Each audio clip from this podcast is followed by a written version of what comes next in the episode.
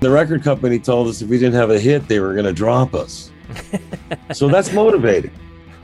And you know, at that point, we just said, you know what? We're trying to be something. Let's just be. Let's just write, and whatever comes out comes out. And then that got you Toto Four.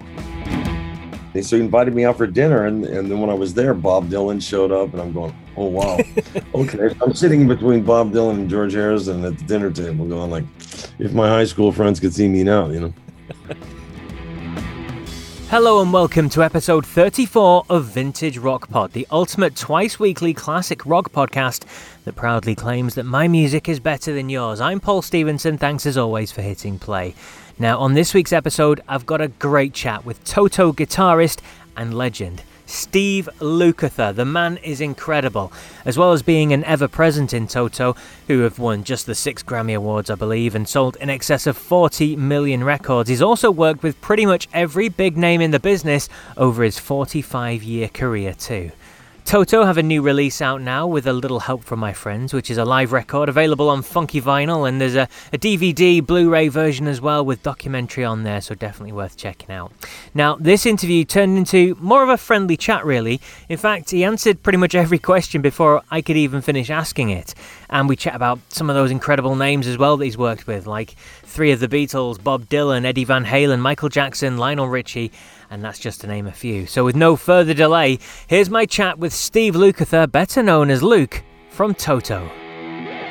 I'm delighted to welcome to Vintage Rock Pod a man who is as silky on the guitar as anybody you're going to hear, and a man who's worked on an incredible amount of records too, A pretty much a who's who. It's quicker for me to name people he's not worked with, to be honest with you. Welcome to Vintage Rock Pod, Steve Lukather, Luke from Toto. Luke, how's it going, bud? Oh, good, Hi. my man. Oh, good, my man. Thank you for joining us. Um, yeah, we had a quick chat there before we started recording. It's it's a bit of a crazy world we're living in right now, but uh, you've been a busy boy. You've you've recorded a, a new live track, uh, a new live album, sorry, with with Toto, and uh, you had a, a solo album as well. So it has been a busy time for you, despite everything. yeah, well, the record came out earlier this year. Yeah, it's done. It did really well. I mean, it's still doing well. And Joseph Williams also had a record up the same day, so that was kind of we plotted to put that together because we were going to tour together anyway and since David Paich worked on both records and played on every track of my record, and uh, he just said, "Come on, man, use the name." We we just you know went through this lawsuit and got our percentage. I mean, you might as well go out and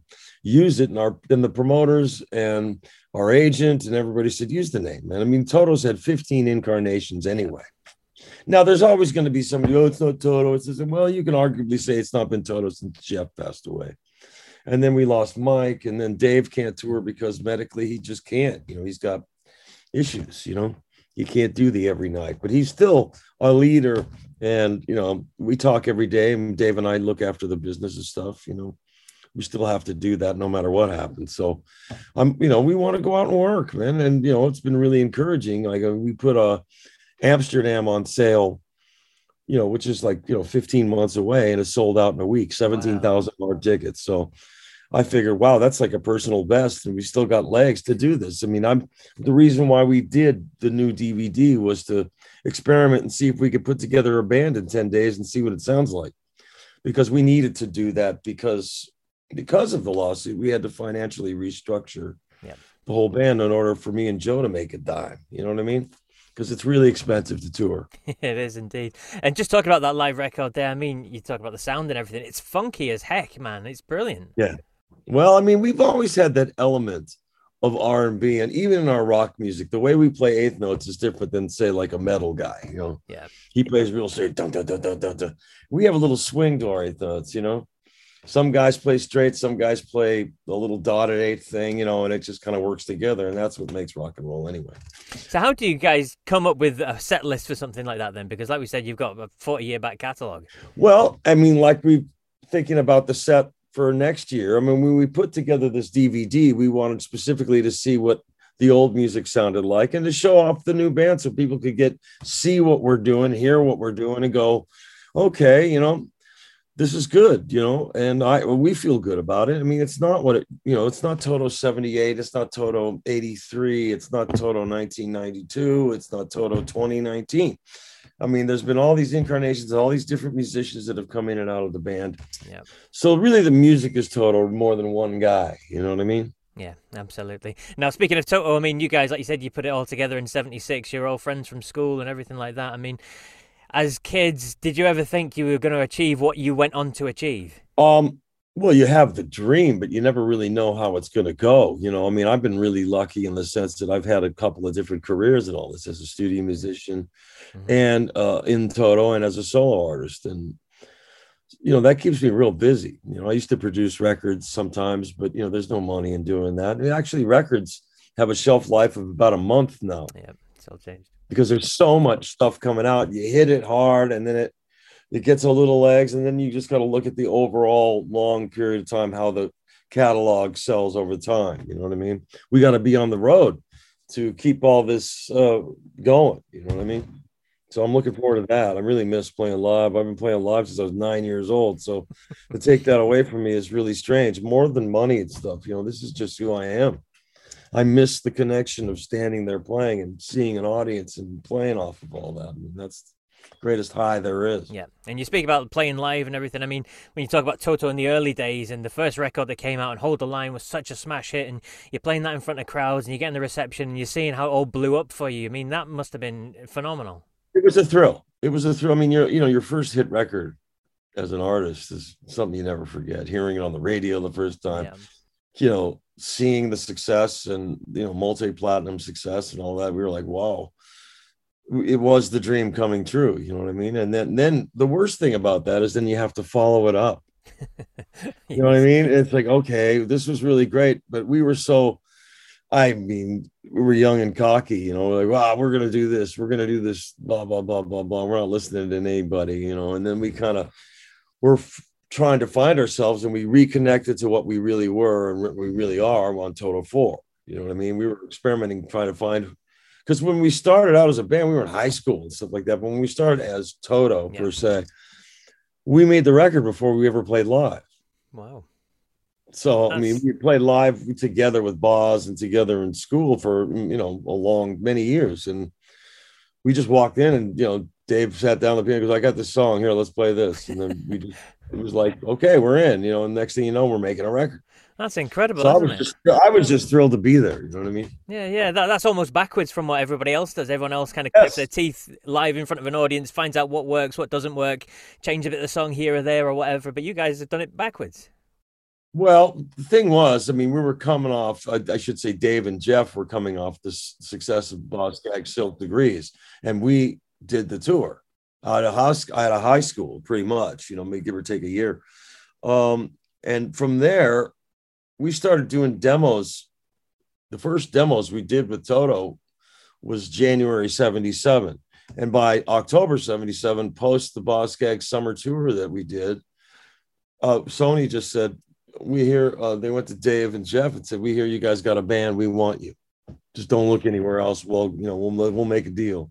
And so we made a great deal. And the next thing you know, we're, you know, that's how it happened. So it wasn't like we were playing in the clubs and got discovered we were doing all that in school. So we paid our dues doing that, doing weddings and all this kind of crappy gigs that you would do as a young musician. Um, to get our sea legs, we were studying hard so we could get into maybe possibly being studio players. Because Jeff was in Steely Dan when we were in high school, and David Paich was working on those records as well. He played on Steely stuff, and they were the two young hot guys in L.A. And so I got to meet all the other studio musicians that I looked up you know, all the guitar players, you know, Lee Ritenour, Larry Carlton, Jay Graydon, Ray Parker Jr., um, uh, Dean Parks. I, the list goes on, you know what I mean? And my buddy Mike Landau came up with me. You know, we've known each other since we were 12, you know, so I mean, and we're still close buddies, you know, we, we see each, I saw him for his birthday last week. So, you know, tendency is just the guys we came up with all kind of made it, you know, even whether they were in the band or not. You know, John Pierce, who's in Toto now and was with Huey Lewis for 30 years. Yeah, yeah. Uh, he was my first friend in life. I mean, our moms were pregnant on the same block. And he we played together all through school. And then in high school, we met the Porcaro brothers, and he was in the band Still Life with uh, Landau, me, and Carlos Vega, Steve Porcaro. Um, that was the rhythm section of Carlos Vega and Jeff and David, Jeff Porcaro and David would come down and play at our high school gigs with us. So I mean, you know, it was a thrilling time because you see your you see the potential of your future and you really have a goal. That's what it was. I mean, I was geographically placed well and got lucky to get in the door, but it's not luck to get called back. You know, you're lucky to get in the door and get the shot, but if they call you back, then it's based upon your talent absolutely and your vibe. So I was lucky to have some great mentors and all that, how to handle my Jeff was great and teaching me how to handle myself on sessions and how it all goes and everything. Incredible stuff. And you, you, talked about Toto 4 just a little bit earlier. And I mean, that was just incredible. Grammy, multi platinum, everything. It was just phenomenal success for, for that record. Yeah, it went crazy, man. But here's the irony of that. I mean, the record company told us if we didn't have a hit, they were going to drop us. so that's motivating. And, you know, at that point, we just said, you know what? We're trying to be something. Let's just be. Let's just write, and whatever comes out, comes out. And then that got you Toto 4. And at that point, I think we had been playing together as a band and we had toured and we had found ourselves. And that point, all the dots connected and we came up with this record, man. That I'm, you know, we're still very proud of that record, but it was definitely a sink or swim record. Absolutely. And it was kind of brown, groundbreaking as well in terms of the tracks that are on there and the, the, the, reaction it got from people, and not just from punters, but from musicians themselves. I remember speaking to John Parr, who said he listened to that and thought he's never going to be able to write a song again, listening to, to how good you guys were and how could he ever compete with things like that. That's not true, man. I mean, I, I, mean, everybody has their own thing, man. You know, I mean, I'm not a musical snob. I mean, I love all kinds of music, and I can listen to it, different music right after each other, and not be weirded out by it. You know, from classical to hard funk to jazz to you know old school bebop to country music to you know to hard metal old classic rock. You know, I'm still a big Beatles fan. You know what I mean? Of course, of course. And um, just staying with Toto 4 just for a few minutes. I mean, the re- resurgence of Africa. I mean, that kind of, a song that was buried at the end of the, the album, and it just yeah. grew legs and arms and everything else, didn't it? And especially in the last few years, where it's garnered a whole new audience for you. You couldn't. We couldn't. First off, that's the weirdest song we've ever recorded. I mean, if somebody was going to say, "Play me something that is a perfect example of Toto, I would point them to Rosanna as opposed to Africa. Africa was like sort of a fun production experiment. It was like the first time we hooked up four 24 track tape machines in in sync, which was not wow. done in 1981. You know what I mean? and you know, they we we filled up all these tracks. I mean, it was a real it was a lot of fun to do, but then we heard, you know, we made the whole track before we heard the lyrics. and then, you know, we kind of cracked up at that and it's uh, uh, you know we dug the the record but you know the lyrics are a bit silly. Come on. We know that you know but we, it was like okay this is this is a cool record but you know okay anybody that can put serengeti and all this stuff in a lyric you know i mean kilimanjaro yeah dave, yep. dave dave and jeff really stretched the possibilities there but we kind of like tongue in cheek and we're like well this is a cool record. I mean you know it is it's a weird little quirky record and we never knew it was going to have legs like this. I mean we recorded it in 1981 and now all of a sudden it, it, it, went in through this metamorphosis and yes it did really help us. It gave us a big kick in the ass and brought us a younger audience. That Weezer record you know that that was a hit and, and that brought us another some more different people. And we you know we even did festivals in Australia where there was like all 18 year old kids and most people were just playing dancing around with their pro tools you know they weren't even really playing. And we thought oh my god these guys are going to hate us man. We're a bunch of old older musicians that ain't the prettiest motherfuckers in the world. So we and we play, you know. I mean, I don't know if that's gonna get it. They'll know one song. I was going, oh God, what are we gonna do? And we went out and played and we killed it. And it was like they'd never really seen live music. It was such so obviously different than the just playing the record and dancing around. You know what I mean? Like a lot of people, yeah. it's all the production, the dancing, all this stuff and they get a band real cheap because they're just faking it to the Pro Tools anyway, you know. And people don't seem to mind that, and that's fine if that's what you want. But I came up thinking you actually had to really play to make it in the music business. Yeah, indeed you did. Um, and just you mentioned again the Beatles. That's a good place to talk. A lot of people I speak to, they all point to to one thing that started them in their musical life, and it was the Beatles. And I know it's the same for you as well. And yep. and you've been so so lucky to have performed with, recorded with, worked with three of the Beatles. I mean, wow. Yeah. Well, there's only two remaining Beatles now. Sadly, George passed, and he was my first guitar hero and a, and a friend. I'm honored to say. and you know, I got to work with Paul on the Thriller record with Michael Jackson. Then we worked on the movie, and then we did the. I got to do the Beatles 50th anniversary show, and uh, you know, so I mean that that's the on switch to my life. And the Ringo and I have become close friends over the last nine years. You know, matter of fact, me and Joseph just worked on wrote a song for his new new EP that's coming out in October and uh, he wants to tour next year. I mean, this is a guy's going to be 81 years old next month. You know what I mean? Crikey. And he's runs for 45 minutes on a treadmill, and he, you know, he eats you know, he's just he's going to live to be uh, 200 years old. he's an amazing man. I'm honored to call him my friend. Really, I really am. Phenomenal stuff. And just I don't know if uh, if you if you'd mind um, indulging us with a story because I heard it, you tell it once, and it was um, a jam with yourself at Jeff Lynne's house with Bob Dylan and George, and it's like how on earth did that come about? And, and Jim Keltner, yeah. yeah, yeah, that was. Well, I didn't see that coming. You know, George and I, you know, became friends in 1992 when I met him, and he came and played at the Jeff Porcaro tribute, which was like more than amazing. I didn't, you know, how do you do? And then he started calling me, and we were hanging out. Whenever he'd come to LA, we'd hang out and have dinner. And so he invited me out for dinner, and and then when I was there, Bob Dylan showed up, and I'm going, oh wow, okay. So I'm sitting between Bob Dylan and George Harrison at the dinner table, going like, if my high school friends could see me now, you know. Uh, and then we, and then George goes, let's go up to Jeff's and have a jam, you know. And I'm like, are you kidding? Yeah, let's do this.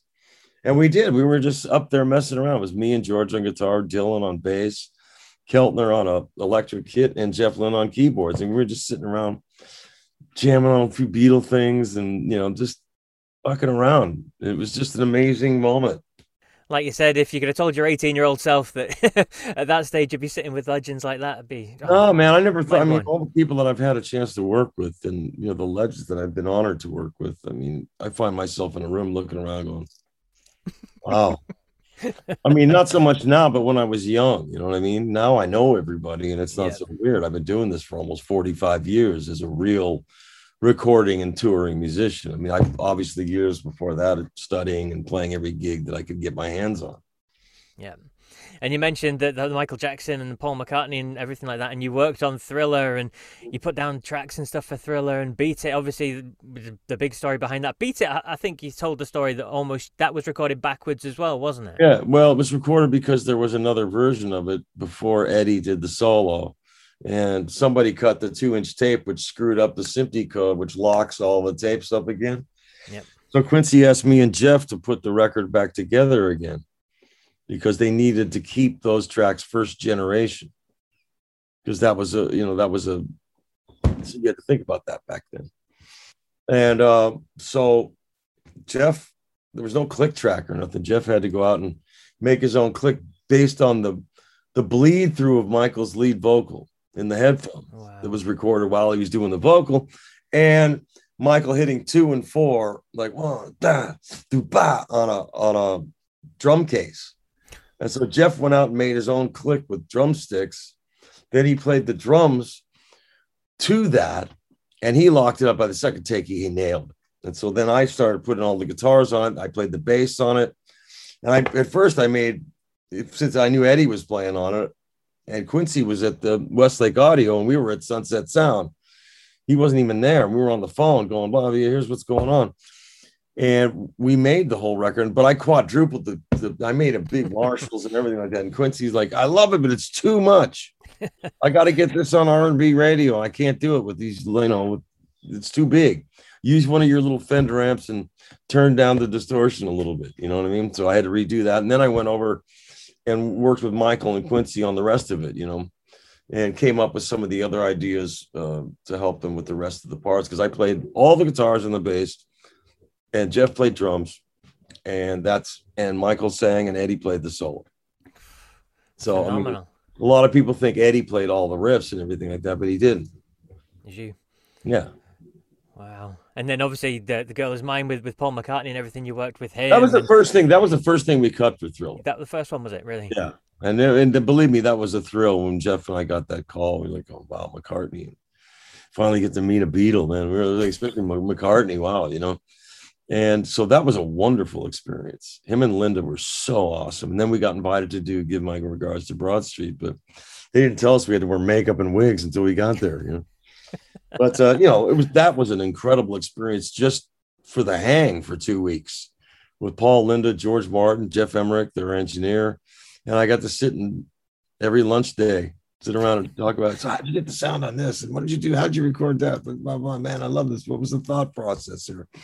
And I and they all love to talk about it. So it was really just like a dream come true. Wow, geek out time, absolutely. I'm still a fan, man. I'm still a fan of music and musicians. I mean, even though I've been doing this a long time, I got to work with so many incredible legends and stuff like that, really famous people and stuff. I mean, I don't get starstruck per se anymore, but I do get like humbled and wow, I can't, I, you know, I'm respecting that I got invited into this room with these guys. You know what I mean? Absolutely. It doesn't get old, and I'm, I don't think I'm all that. I'm still like really humble and I can't even believe I'm here most of the time. You know, incredible to be. Um, and then uh, with a band like Toto who sold I don't know 40 million records or something like that, but you guys were all such fantastic well, virtuosos when it comes to your instruments. I mean, you guys were still working on it, man. You know, and some never well, quest. You know, no, I don't give us that. You were technically proficient. You were really good in, in terms of being asked back to be session musicians. I mean, some people in bands probably saw themselves as being too big for session musicians, but the, the opportunities you got to work with these incredible superstars across different genres of music as well. Well, yeah. I mean, here's the thing people don't even really understand what studio musicians making records are. I mean, if you're doing TV film, you're just reading the dots. You know, I mean, you're reading yeah. the music, and yeah, and that's a special skill to be able to walk in and coldly sight read completely written out music that's really like wow you know you got to have chops for that. I mean i can read music but damn you know? Um we got handed chord charts you know? That's it. Yep. We came up and wrote our all of our own parts on the spot many times in one or two takes. You had to go well, what am i going to play when i see a G seventh chord or something. You know, you can't just go ding, ding, ding, ding of chord. You got to come listen to what everybody's trying to sneak in. There was no demos, there were no rehearsals. He just showed up going, What are we doing? Who are we doing? What kind of music are we playing today? You know, so it, it definitely required a skill that a lot of rock stars don't have. Because I saw, I was on sessions with guys that were real famous and really good, but they just, they froze up having to. Yeah do you do it like that? And it was like, wow, man, you know, he's he's kind of sitting back going, okay, well, some people are meant to just play their music. I mean, it's a different mindset. You have to have an arranger's mind. So you have to think about not what the singers, you have to listen to the song and what the singer's doing and not and play something to complement that as opposed to, hey, dig what I can do. You know what I mean? yeah, exactly. And um, there's times when like you said, the first or second take is used, and that happened yeah. famously, didn't it, with Lionel Richie one time when you went in and you were just noodling. I was just noodling around, out. going, "Yeah, play the track for me, man." You know, I was, I got a sound, and I go, "Well, play the sound. Let me let me play it. I'm just gonna mess around and see how it goes." So I just instinctually listened to the track and played it, and I go, "Okay, man, I'm ready to do one now." And he said, "No, nah, you're done. Get out of here." And I'm like, wow, are you serious? I go, I played all over this thing way too much. He goes, I love it. So when people go, yeah, man, Lukather played a lot on there. Like, I thought I was, I was just thought I was warming up, you know. Brilliant, but there you go. It lasts. It's the last test of time. Sorry, and um, yeah, I guess. I mean, you know, it clearly has. Clearly has. I mean, I, I don't, I, you know, it just cracks me up when I'm in, in the mall with my kids or something like that, and it comes on over the mall. I'm going, yeah, wow, man, you know, long time ago, but it was a lot of fun. I, you know, absolutely. I've always dug Lyle. He's a good dude a long time ago and a lot of fun, and a lot of that is in, in your books as well. I mean, oh, yeah, yeah. No, I wrote about the. I mean, I couldn't write about all of it, but you know, the 400 pages hit the ground. You know, I mean, it was too long and too much, and some of it I was like, eh, I don't want to tell that story. That's too much. There's a lot of things I just couldn't tell. You know what I mean? Yes, absolutely. The Gospel according to Luke is uh, is out there and well worth the read. Absolutely. Um, and then just touch on your, your new record that that came that came out, one you did not too long. I ago. found the sun again. Yes, that's my new solo record. That's the one. Yeah, and you had um, Ringo work on one of the tracks with you on that as well, didn't you? Yeah, man. Well, we wrote that song for Ringo's 80th birthday. Me, Paich, David Paich, and Joseph Williams, and I got him to play on it. He loved he liked the tune. I said it came out so good. I go, can I put this out? You know and he goes yeah yeah yeah please do and so we put it out in the summertime as a kind of a feel good song because everything was so dark and weird and and also the song is nothing like the rest of my record yeah. it's just a real homage to the beatles and that whole thing you know a little nod to tom petty and elo in there too you know because that's the music i love and touches me you know and uh, also because it's Ringo. We wrote him something a little Beatley kind of a song, you know. What what you know, and that was a lot of fun for him to do that. But the rest of the record I did in like eight days, seven, seven, eight days, eight days. Uh, we just do a song a day and kept all the live solos, everything. I didn't want to, and again, no rehearsals, no clip, you know, no no demos. Just here's the here's some the music, which is just a roadmap with chords and a few rhythmic notations and stuff. So the whole record was take two. We ran it once, and everybody just connected. Great band, David Paich, Jeff Babko on keyboards. I had uh, Greg Bissonette on drums, uh, Jorgen Carlsson from Government Mule on bass for most of the record, and John Pierce on a couple songs. And I had um, and myself and who who I forget. I think that was it. Joseph and, yeah. and, Joseph Williams helped me with the background vocals and help.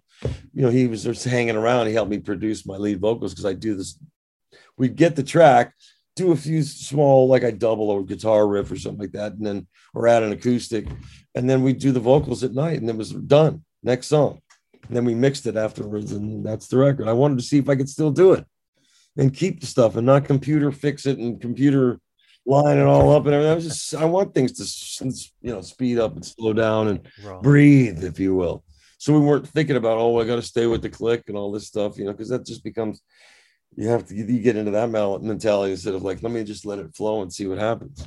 And nobody really knew it too well, so a lot of times when you put guys like that in a room the, the, of that level of musicianship, the best stuff comes in the first two takes.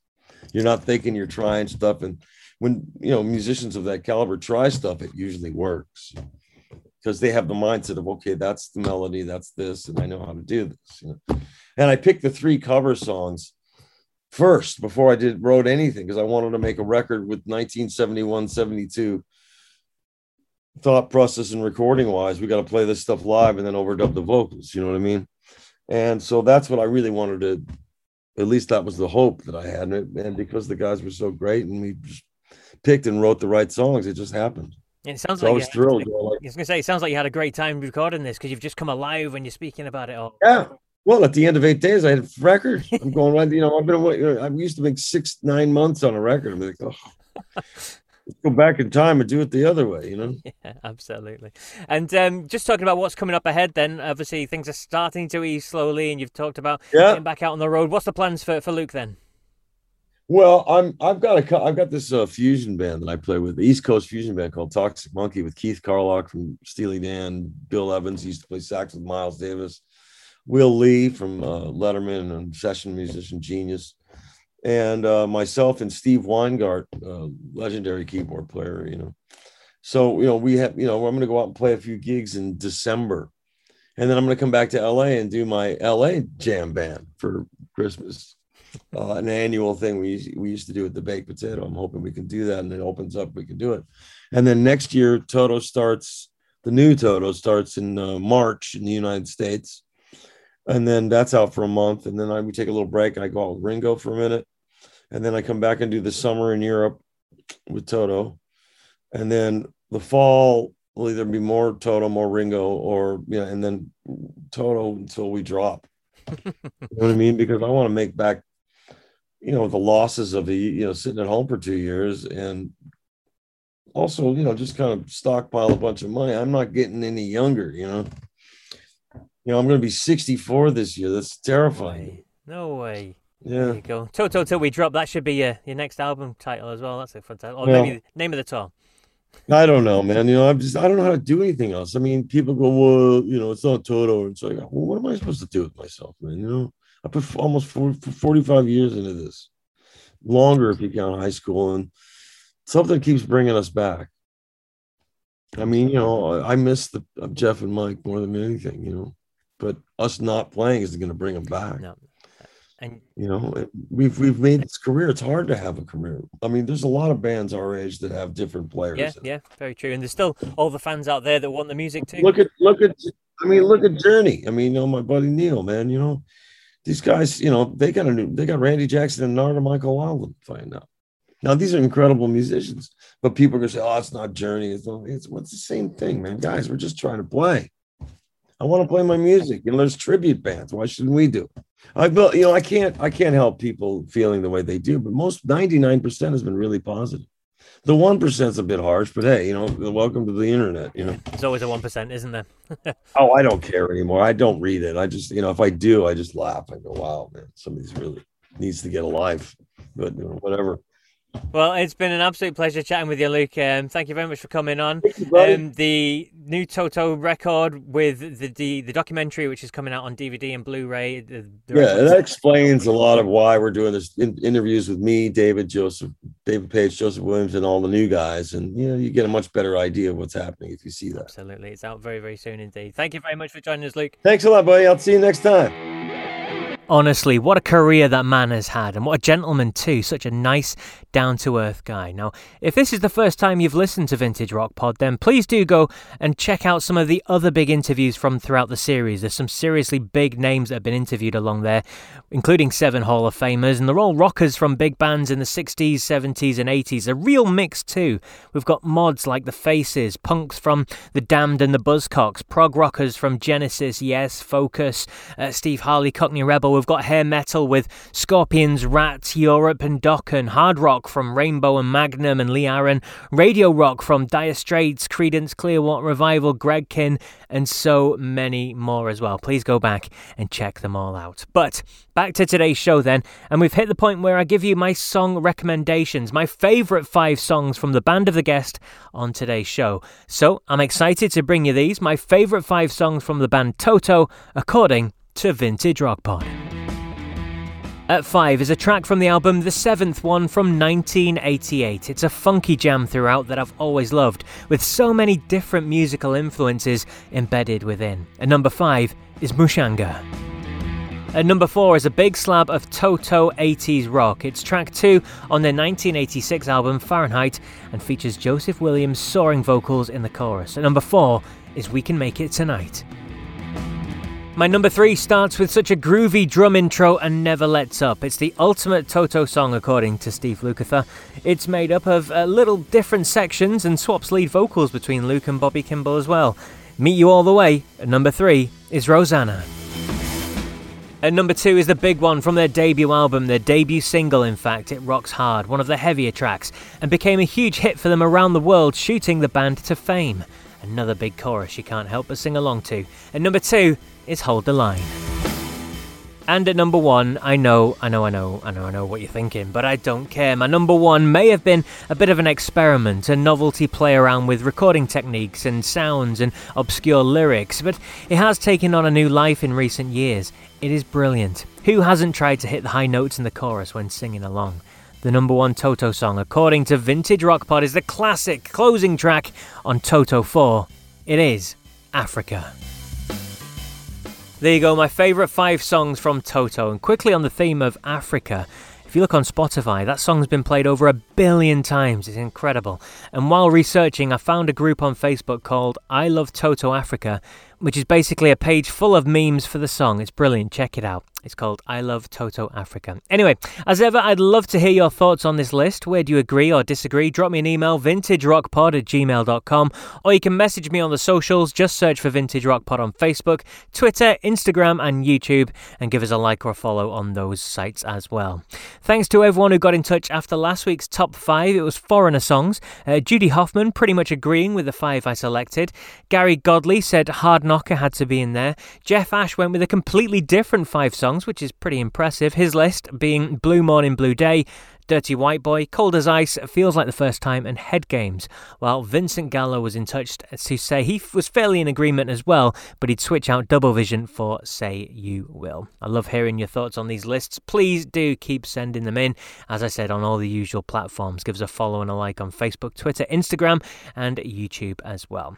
A quick heads up then for next week's guest. I've got another Rock and Roll Hall of Famer.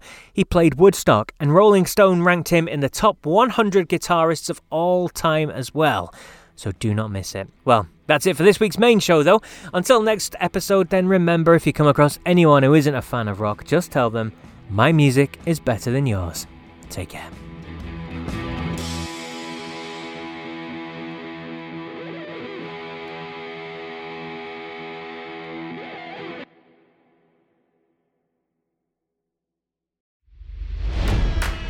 It's NFL draft season, and that means it's time to start thinking about fantasy football.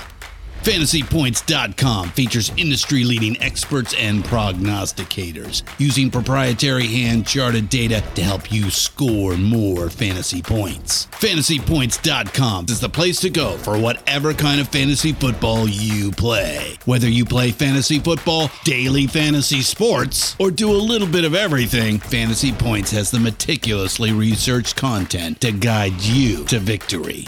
And why wait for the fall? Fantasy Points also covers the new spring football league, the UFL. Join the guru, John Hansen, Scott Barrett, Joe Dolan, and other massive names in the fantasy football universe with an exclusive offer. Use code Pantheon for 15% off any fantasy points package, including the all in package, with access to every article, tool, and data nugget that Fantasy Points has to offer. That's fantasypoints.com and code Pantheon for 15% off at Fantasy Points. Fantasypoints.com, code Pantheon. Score more fantasy points.